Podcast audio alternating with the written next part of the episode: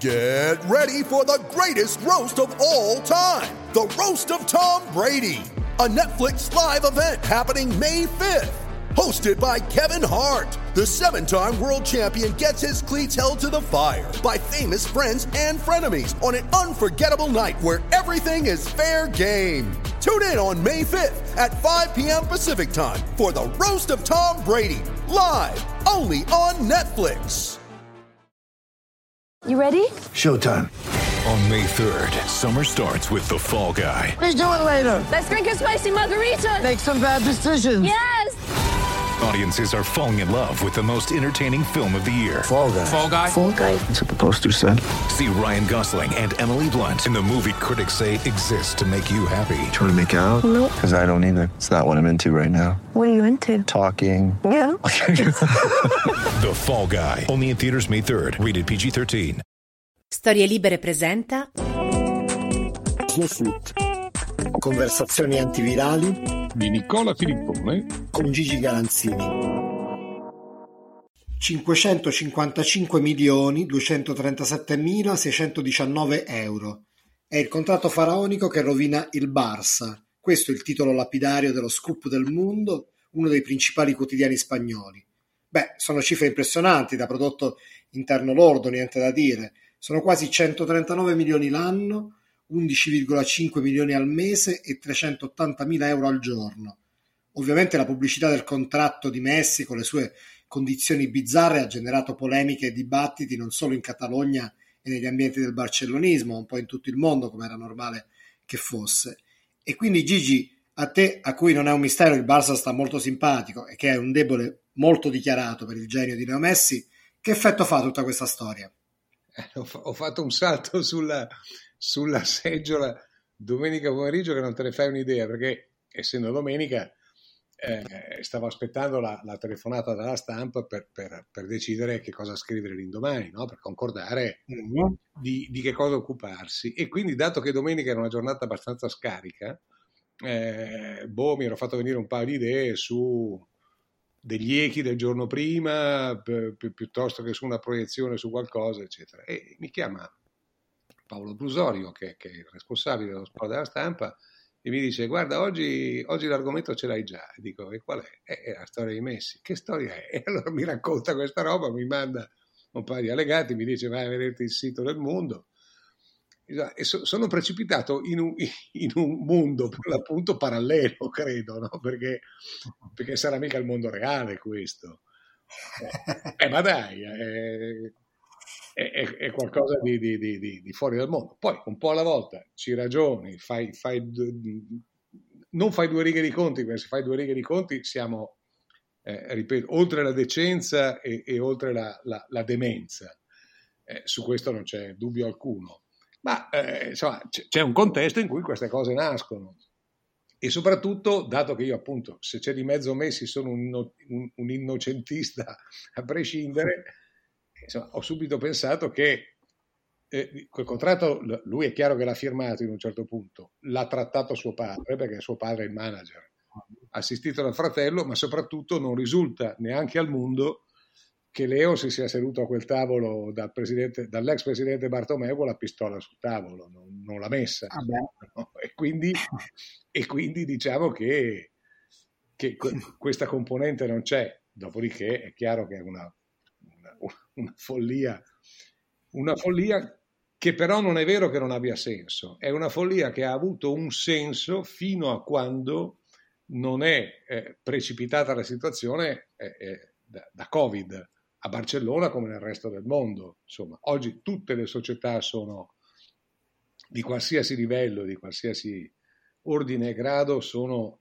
in una difficoltà economico-finanziaria terribile e, e, e credo che se, se, non, sì, se, se, non, si danno una regolata loro, ma soprattutto se non, non migliora la situazione mondiale da, dai punti di vista che sappiamo, io credo che i, i, libri in tribunale forse non li porteranno nemmeno più un brutto giorno perché sarà inutile, non, non ci sarà, insomma, cerchiamo di non essere catastrofisti. Rimane il fatto che questo contratto è, è un contratto da, da sobbalzo, perché tu hai detto, io ho, fa- ho fatto un conto ho fatto un conto al giorno, credo che lui guadagni, guadagni eh, sì, loro guadagni se, se, ho calcolato bene, eh, può darsi che abbia sbagliato per difetto, in questo caso è per affetto appunto. Lui guadagna credo 74.900 euro netti al giorno.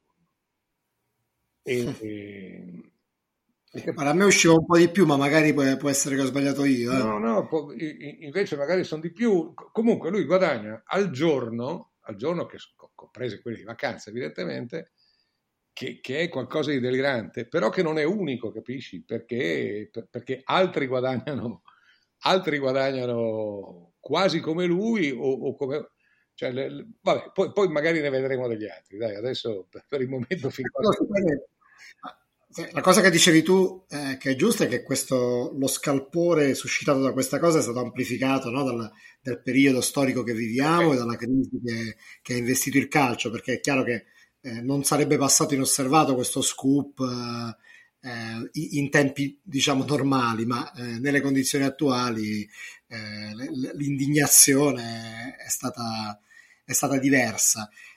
Io ho un paio di citazioni, diciamo, eh, promesse. Una è quella del nostro amico eh, Orge Valdano, eh, amico, insomma, nel senso che io non lo conosco di persona, ma eh, e lui mh, commentando questa cosa dice: Chiaro, sono cifre che mi sorprendono perché sono cifre da, da Stati Uniti e da, da, da, sport americano e non da sport europeo. Però dice: Non sono d'accordo con, eh, con il mondo che, che titola La rovina del Barça perché la rovina del Barça non è Messi, sono gli errori di gestione, gli errori di mercato, gli acquisti, quindi il debito del, insostenibile del Barça non è, non è, causato da quello. Io penso che sia un'analisi molto lucida, cioè certo non c'è poco da dire, di, da persona intelligente quale, certo è. quale è Valdano. E poi c'è un'altra cosa curiosa che ti volevo sottoporre, c'è questo economista catalano che si chiama Xavier Sala y Martín che dice eh, che è una, un contratto giudicato senza, senza contesto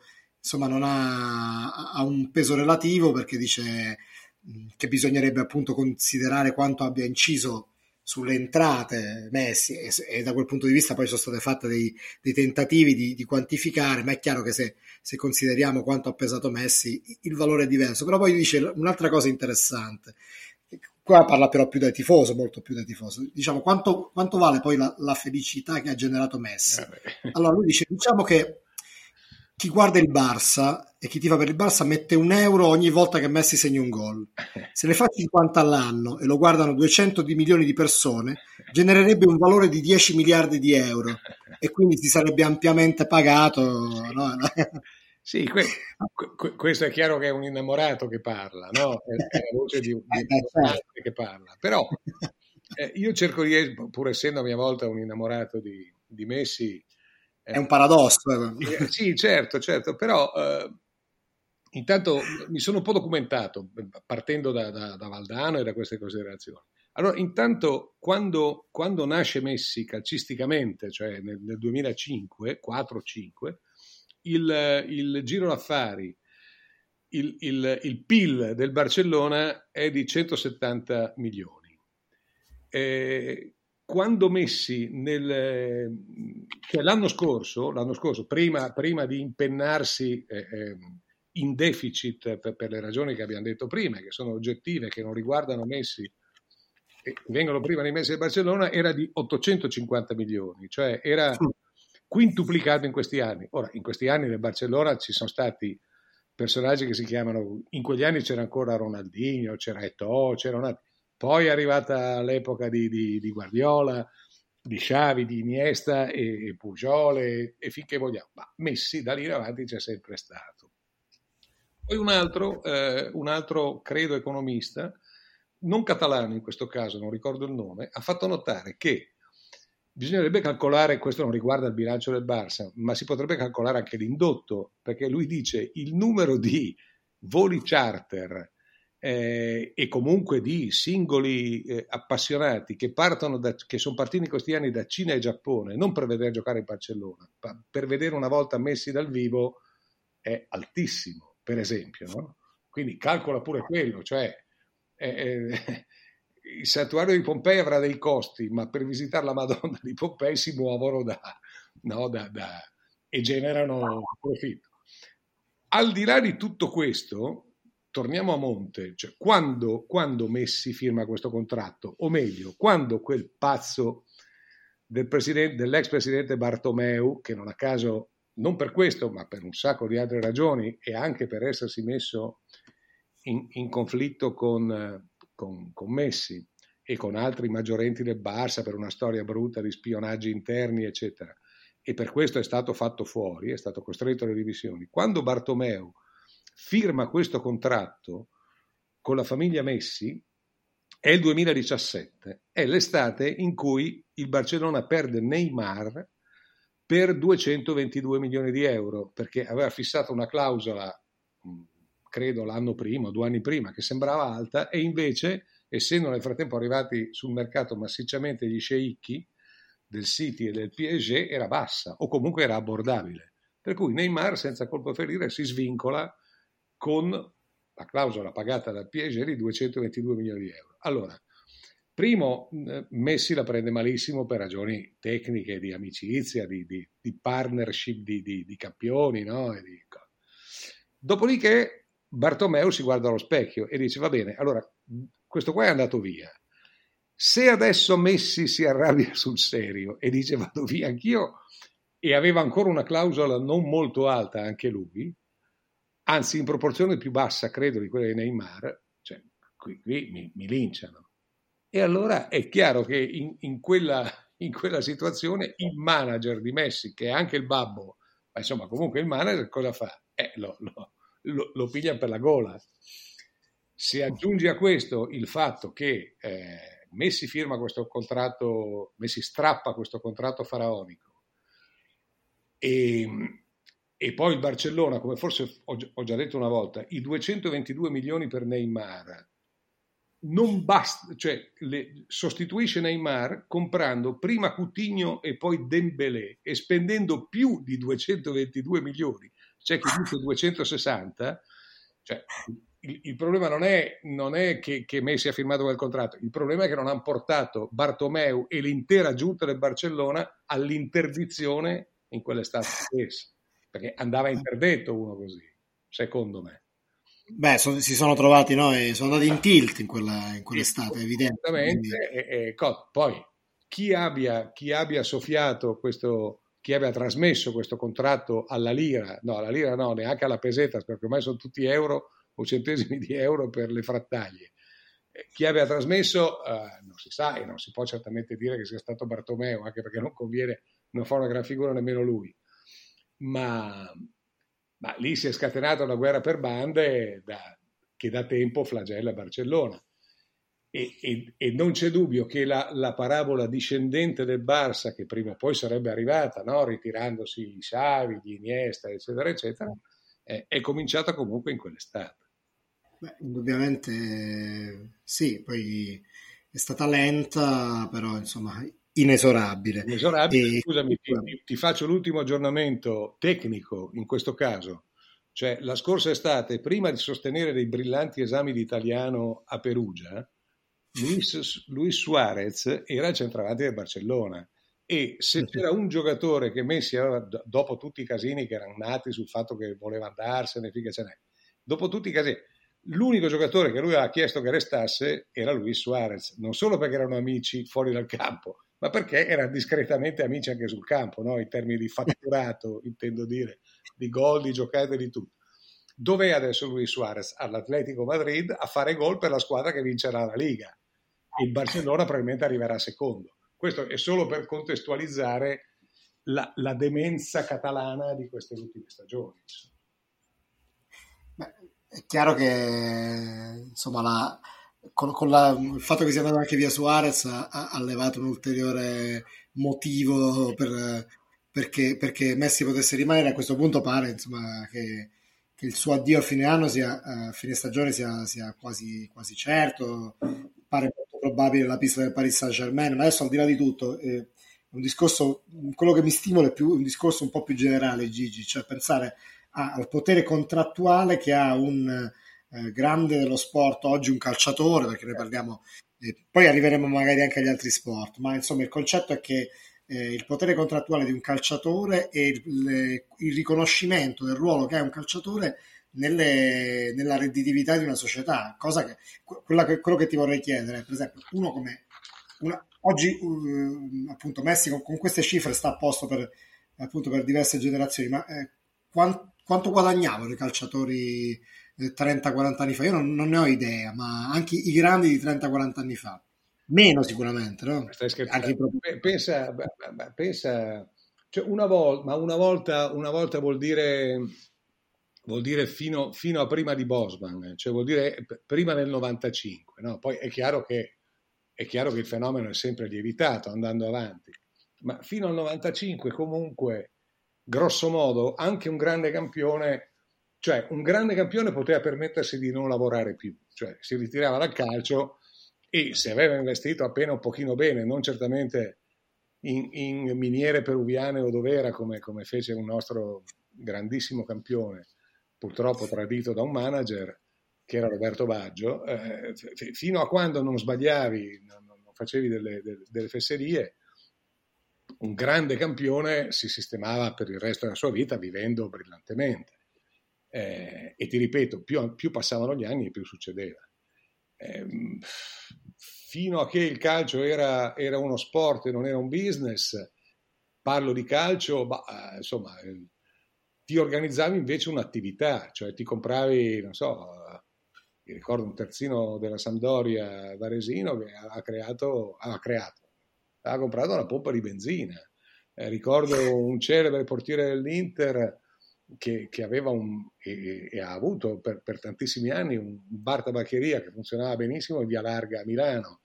I casi sarebbero, cioè, cioè sarebbero, i casi sono, sono migliaia evidentemente, questo, ne ho citati due o tre a caso, per dire che comunque era il calcio ti, consenti, ti, ti creava una dote che a seconda delle epoche e a seconda della tua saggezza di investimento ti accompagnava per parecchi anni, ti accompagnava fino alla pensione, magari oltre, oppure qualcosa di simile. Insomma. Adesso è chiaro che con cifre di questo genere, eh, f- fino all'anno 3000, no, più o meno, credo che i discendenti di Messi, di Ronaldo, di LeBron, di Federer, di, di chiamali, però in uno sport di squadra fa ancora più effetto perché quando io leggo che Federer è il, lo sportivo più, più, insomma l'atleta più ricco, quello che guadagna di più in assoluto e, e, poi, e poi, vedo che all'ottavo posto c'è Tiger Woods eh, mm. mi stupisco o meno perché sono sport individuali insomma in cui eh, eh, vige un po' la regola del, dello spettacolo individuale, del, dell'artista. In uno sport di squadra per, a me fa più effetto, insomma. A, a meno che non sia il basket, il, l'NBA, dove allora no, dove è un altro mondo, insomma, ma è un mondo super professionistico da, da, da tantissimo tempo. Non lo so, eh, a me quel giorno lì, io t- tornerei a quel pomeriggio. Quel pomeriggio, quando vabbè, abbiamo concordato questa, questa, cosa, dice guarda che il servizio di cronaca lo facciamo da qua. Tu tira fuori un commento, uno spunto, una tua idea, cosa come più o meno mi chiedono sempre. E dico va bene, allora ci ragiono un po' su e poi do- dopo un po' li richiamo, gli dico guarda che, guarda che stasera questo gioca. Cioè, sta notizia è, usci- è uscita su- sul mondo di-, di, stamattina, ma lui stasera gioca perché c'è Barça Athletic Bilbao al Camp Nou. Ora, il, se il Camp Nou stasera fosse abitato eh, e non ci fosse il Covid, avremmo già una prima sentenza, no? Perché la, la gente o, o, lo fischia o addirittura tira fuori i fazzoletti per la pagnolada, oppure mm. la gente lo applaude e, e, certo e, e, dice meno male che Messi guadagna tanto così può darsi che resti ancora un po' con noi insomma no? c'era quel dubbio lì comunque guardo la partita lui entra naturalmente lo inquadrano ancora un po' più del solito in primo piano eh, in spogliatoio eh, affacciandosi in campo eccetera e lui ha l'aria imperturbabile che ha più o meno sempre lo guardo vagamente fisso eh, una specie di sorriso pff, non dico stereotipato, ma insomma un sorrisino così, non particolarmente significativo. E poi vedo che comincia la partita e questo comincia a giocare come se niente fosse. Mm, va vicino un paio di volte al gol, mette un assist a Grisman magnifico che Grisman spreca, eccetera. Poi dopo 20 minuti c'è una punizione dai 20 metri e lui non è che la calcia, la dipinge come nei momenti migliori, la dipinge nell'angolo alto, mette dentro sto, sto pallone e esulta come niente fosse, no? anche in uno stadio vuoto. E devo dire che mi ha fatto molto effetto, perché mi sono chiesto una persona normale come avrebbe reagito a una cosa del genere, a un'agonia no? di, que- di quella dimensione. E questi evidentemente, lui in particolare, lui di sicuro, forse anche gli altri, abituati ormai a, que- a, quel- a quei livelli marziani, non solo di talento ma anche di retribuzioni, boh, ha detto, certo, ha, ha querelato il mondo, de- ma ha querelato il mondo non per le cifre perché sono, sono esatte alla virgola, ha querelato il mondo per il titolo, dice, Mersi la, rovina, la rovina del Barça, beh, parliamo insomma.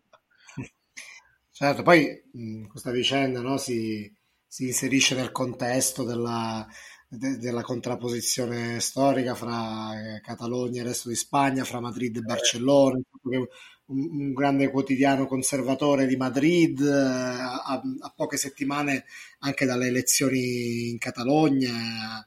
No, mh, non so, non c'è bisogno di, di fare una teoria della, della cospirazione, però è chiaro che ci sono anche no, dei, dei contenuti politici, Ovvio, ovvio.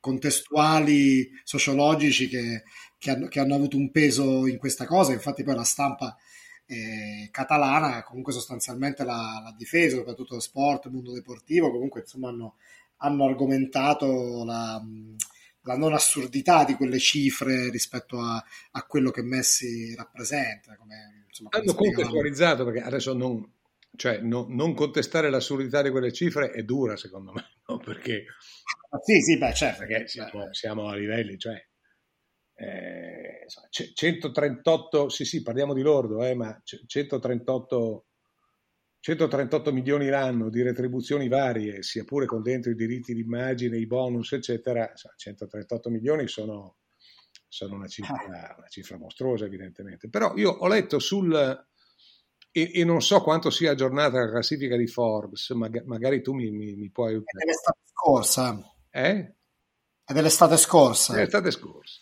Beh, se è l'estate scorsa, cioè, mi, mi chiedo come se la cavi la Juventus, però, in- eh, visto, che, visto che Ronaldo è al numero due. La classifica dice primo Federer, secondo Ronaldo, terzo Messi.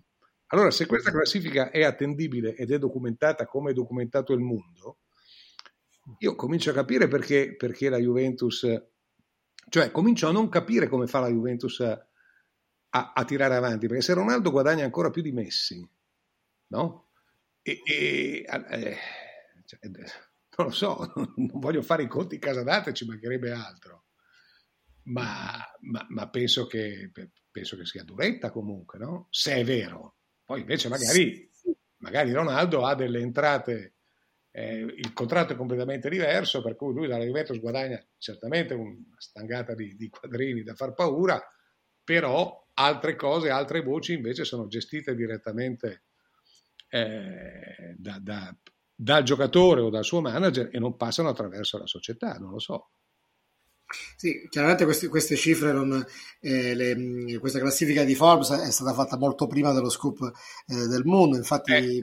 nella loro stima Messi era terzo, è probabile che, che- che la, la prossima classifica dell'estate prossima vedrà Messi quasi, certamente ve- vedrà, vedrà Messi primo, però certo, resta il fatto che anche, che anche Ronaldo ha, ha una sostenibilità complicata, perché insomma siamo su cifre, e, e fa specie in effetti che i, i primi eh, quattro secondo Forbes non siano giocatori americani del- dello sport USA, no? Federer, Ronaldo, Messi e Neymar, i Neymar. primi quattro, Certo. e poi cominciano gli americani. Quindi... Poi comincia LeBron, Curry, Durant, insomma quelli della NBA, poi c'è Tiger Woods, poi ci sono un paio del baseball.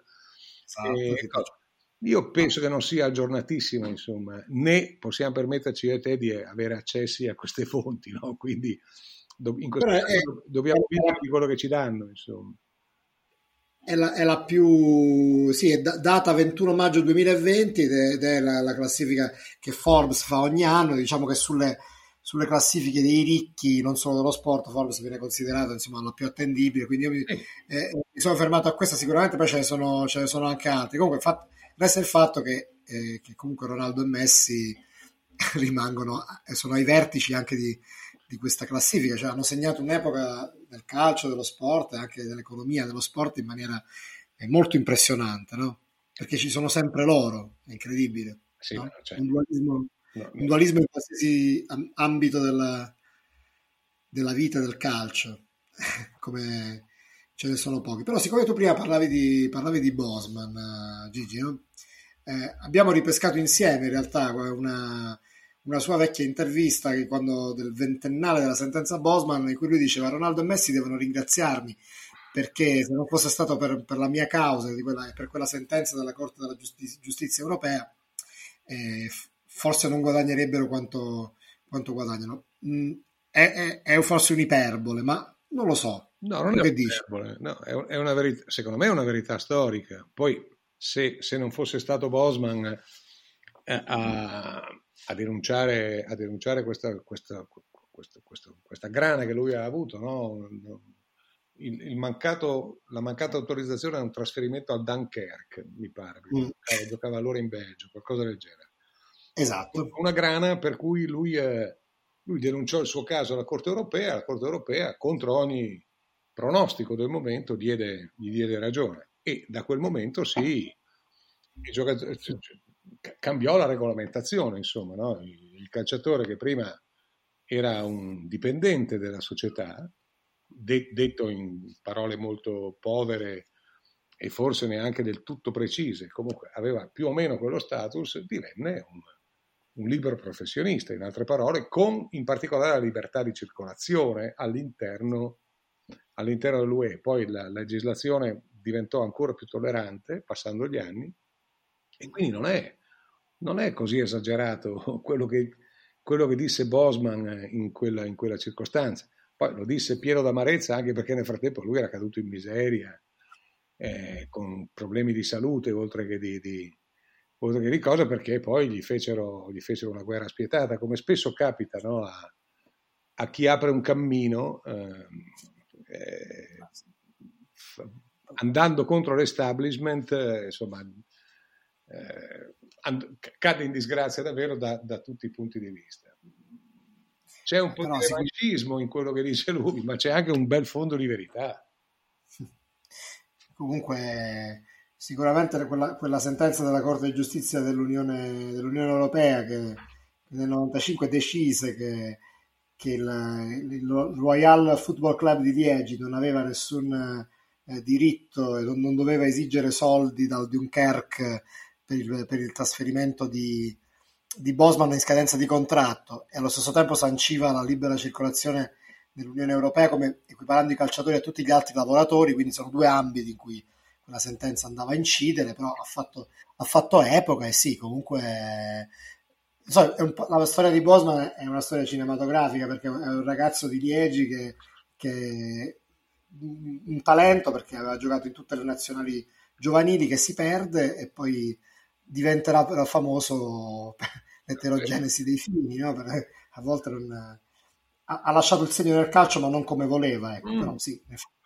Certamente, certamente sì, è una storia amara, drammatica, però è, è, stato, è stata una grande svolta eh, libertaria per, per, i calciatori, non c'è dubbio, però è stato anche l'inizio del...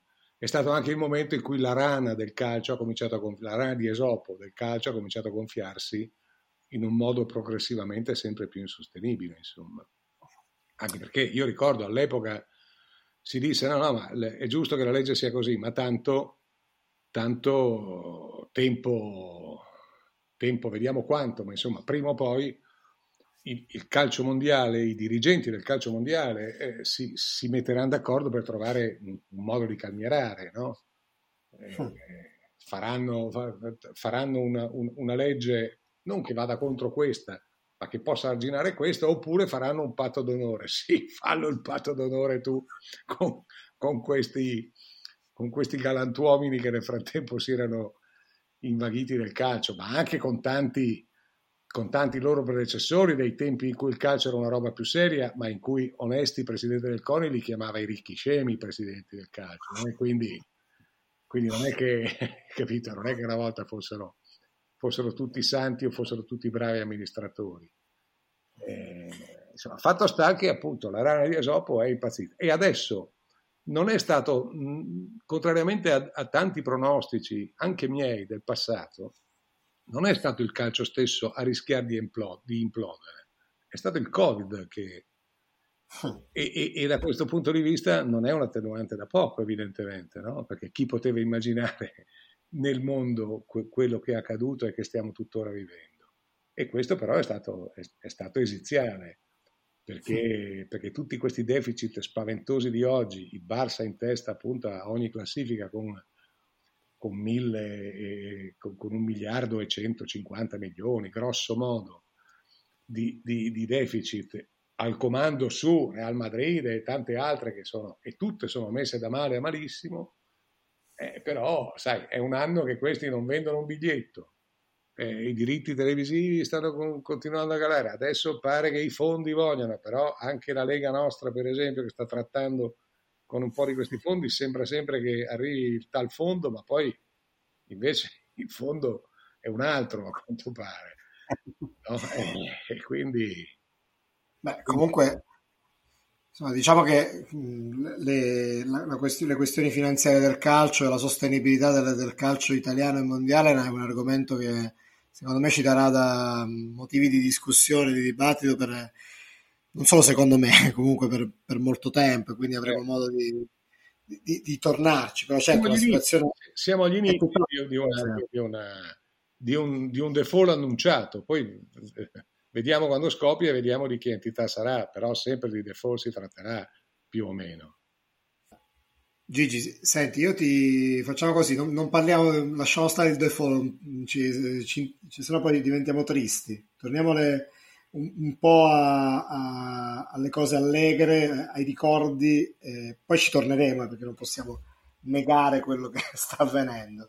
Ma no, siccome ci, ci stanno scrivendo su, ricordo la, la, la mail del, del, nostro podcast che è slowfoodpodcast.gmail.com c'è la pagina Facebook di, di, di Slow Food e, e, quindi alcuni, noi alcune puntate fa avevamo lanciato la, la partita da rivedere come, come, idea, come suggestione per chi ci ascoltava, noi ne avevamo tirate in ballo diverse, alcuni ci hanno scritto, direi che insomma ci sono, ce ne sono arrivati altri suggerimenti, no? E, e noi, noi, li vedremo, le, le, ho lette anch'io con, con, grande attenzione, gli spunti sono, sono tanti, sono ricchissimi, d'altra parte questo è un argomento inesausto no? e inesauribile perché certo. Chiunque di noi ha, un, ha, ha, ha, dei ricordi personali e suggestivi che sono, eh, sono, tutti ugualmente validi, perché sono le emozioni che il calcio ti ha regalato una volta e, e, e, e, se qualcuno, in questo caso France Football, ti dice ma qual è la partita che vorresti rivedere della tua vita? sì, in realtà se ne trovano anche di comuni, ma se ne trovano anche di singolari. Insomma. Guarda, io ehm, la prima che, che, mi, che, mi, ha colpito, che suggeriva Francesco Loguercio, è lui voleva insomma, che ricordassimo il Milan-Real Madrid 5-0, 19 aprile, 19 aprile 1989, ritorno della Coppa dei Campioni, della semifinale di Coppa dei Campioni, 1-1 a Madrid, insomma poi il Milan fece un, una partita incredibile. No? Tu... Milan fece due partite incredibili, all'andata e al ritorno. Il, era un grande Real e mm, all'andata il Milan eh, fece 1-1 là, mettendo, mm. non ricordo se 24 o 26 volte, però giuro, uno, dei, uno di questi due numeri, 24 o 26 volte Raul, no Raul, Sanchez e non mi ricordo chi era l'altra punta. Uno era Sanchez, il, il messicano, il, il dentista. Cioè. E l'altro era Butraghegna. E l'altro era Butraghegna. Mise Sanchez, Costa Curte Varesi misero 24 barra 26 volte in fuorigioco Sanchez e Butraghegno e questo già dava un'idea no, di una superiorità tattica e di una modernità di calcio che, che, che Real non era in grado di reggere. Però, sai, 1-1 era un buonissimo risultato per il Milan in vista del ritorno, ma da lì a 5-0 a 5 in casa, con, aperto, se no, sì, no, ricordo bene sicuro, da un destro di Ancelotti da, sì. da 30 passametri su cui per carità un bellissimo tiro, ma diciamo che il, portiere poteva, se invece di sfarfallare per aria in volo metteva la mano regolare, lo, lo, lo poteva anche prendere. Avesse preso quello, poi ne prendevano altri quattro, eh?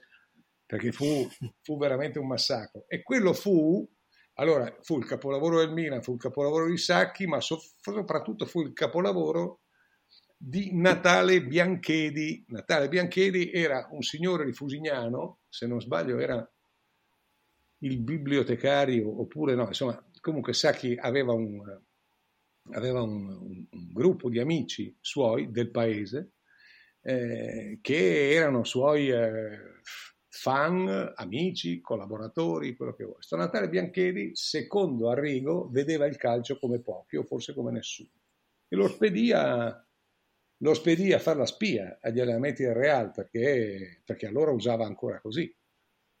E Biancheri tornò dicendo ci sono questi due giocatori, e purtroppo la mia memoria in questo momento non, non, non, non mi dà scampo. E quindi boh, io potrei dirti un Gallego, mi pare Gallego, uno e l'altro, l'altro poteva essere Netzer, ma non credo che Netzer giocasse, secondo me era un tedesco che giocava nel Real. Potrebbe essere Netzer, tu, tu prova a sbirciare magari, e magari strada facendo mi, mi, lui disse guarda, eh, guarda Rigo, no? perché naturalmente era Romagnoli, come si deve, guarda Rigo che quando gli fece la relazione, mm-hmm. guarda che, che, questi due sono quelli attraverso cui passa il gioco, se tu mordi questi che sono lenti, se tu fai mordere questi, il Real non esiste più e gli portate via tante di quelle palle a metà campo e ripartite in velocità che non hai idea. E andò esattamente così, andò esattamente così e fu, fu un massacro. Fu, fu un capolavoro nato da, nato, per carità, nato dal Milan, da, da, da Sacchi che aveva costruito quel Milan, da, da grandissimi giocatori di una squadra tra, di club tra le più forti di tutti i tempi, ma anche dallo spirito di osservazione di, di, di questo amico di, di Sacchi che, che, poi tra l'altro eh, continuò a collaborare con lui sia al Milan che in nazionale. Beh, questo è eh, sicuramente l'aneddoto che, che ci mancava perché i dati si possono trovare su, su internet, ma insomma poi la... Questo magari su internet non lo trovi, cioè questo bisogna... Onestamente non penso, almeno non ho idea perché non frequento, come sai. Io mi onoro di essere come Draghi, non so come sono i social e, e, e, i dintorni, capito? Quindi, quindi eh, perché... ho scoperto che, che, che Mario Draghi non non pratica, non frequenta i social, eccetera, era già il mio idolo prima, adesso lo è diventato a maggior ragione. Anche se quando stiamo registrando non, lui è presidente del consiglio incaricato, quindi non sappiamo ancora come, come, come, andrà questa avventura, però già c'è chi gli sta sollecitando il fatto che debba comunque da presidente del consiglio debba dotarsi di un profilo, di profili social. Non, so. non, ci, non ci, credo, no, no, secondo me non ci riusciranno. No, mi auguro che non ci riescano. Ecco. Questa, la sollecitazione arriva sempre da, dal mondo di noi tertullianos, giornalisti. Sì, no, l'ho capito, capisco bene, per voi sarebbe vagamente più comodo, ma eh, insomma, io r- romanticamente mi auguro che non ceda e che, e che, e che preservi questa sua imbattibilità. No, rispetto alla, vabbè, rispetto a niente, perché sto parlando de, de, de, della preistoria. Eh, noi preistorici però ogni tanto ci, ci qualche ci prendete. abbiamo ancora, sì, e poi ci crediamo. Senti Gigi, io prima ti volevo chiedere, cioè, questa curiosità di, di che, che, cosa bevi questa sera, perché siccome perché mi ero ripromesso di vedertelo più spesso nello scordo. Mi senti brillante o mi senti un po' oltre? No, ti sento, volevo chiedere l'antidoping, appunto per questo.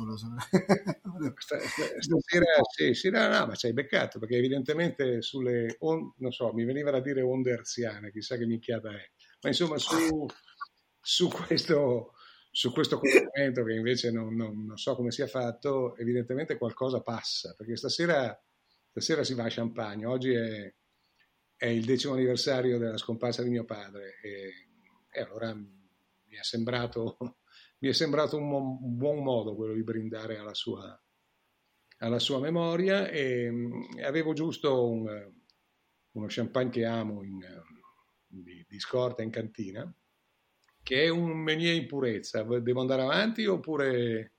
No, no, no penso che no, perché, perché, Allora, brevissimamente, per, per gli appassionati del, del, genere, che spero siano tanti, perché, perché dà anche, io penso... più gioia del calcio il vino, eh, secondo me.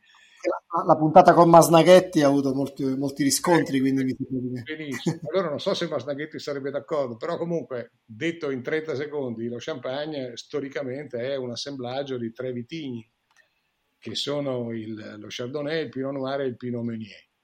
Di questi tre, eh, mentre il Pinot Noir e, il, e lo Chardonnay sono due vitigni nobili, che da tempo hanno cominciato a essere eh, vinificati anche in purezza e quindi non più l'assemblaggio di prima, ma 100% dell'uno o dell'altro, il Meunier è sempre stato considerato un po' il parente povero.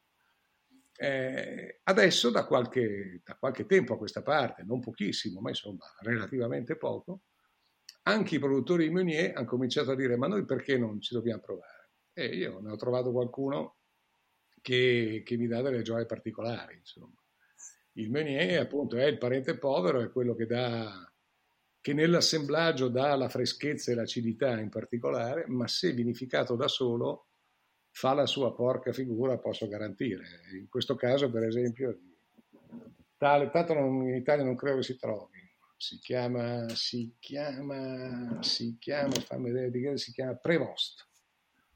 Si chiama Prevost e questo, questo, questa cosa è una grande bottiglia, ti ripeto, mio padre se n'è andato dieci anni fa e, e mi sembrava un buon modo per ricordarlo stasera. Beh, direi proprio di sì, sono completamente d'accordo.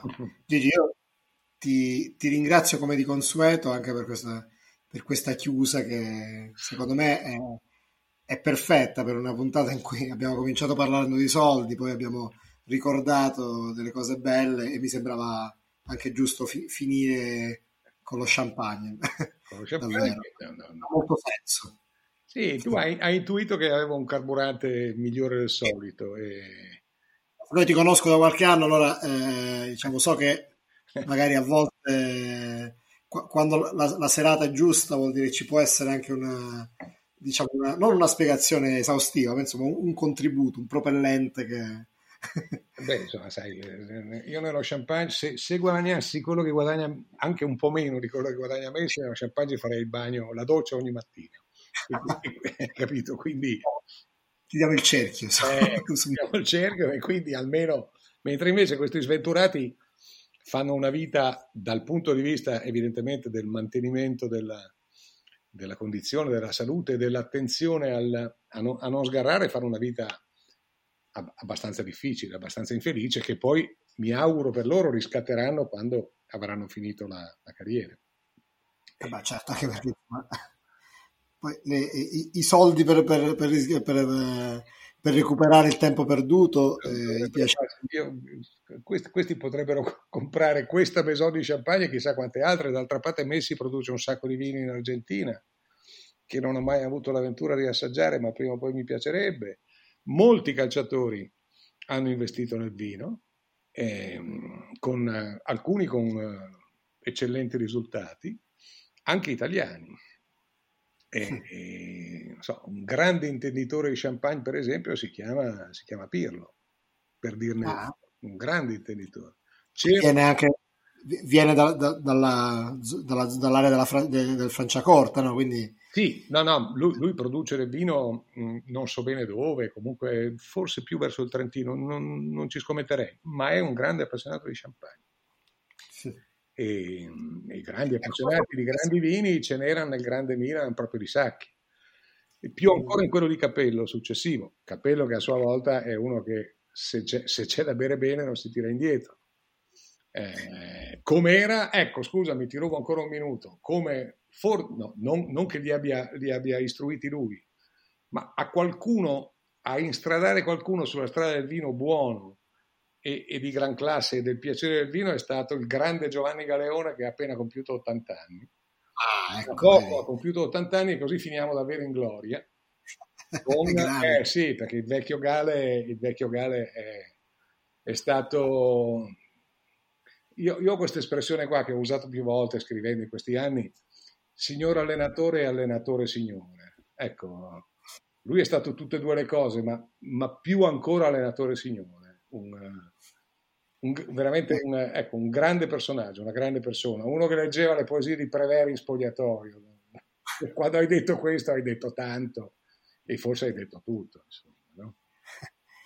Eh beh, visto che eh, allora vogliamo chiudere su, ehm, abbiamo deciso di chiudere su Galeone, tu l'hai, l'hai recuperato giustamente perché ehm, in realtà a- avendo compiuto il 25 gennaio eh, 80 anni era, era doveroso e ci eravamo ripromessi di farlo e poi ci eravamo dimenticati. Quindi ti dimenticati la volta scorsa perché? Perché poi il tempo passa il- il, eh, insomma, e, qualcosa perdi per strada, insomma.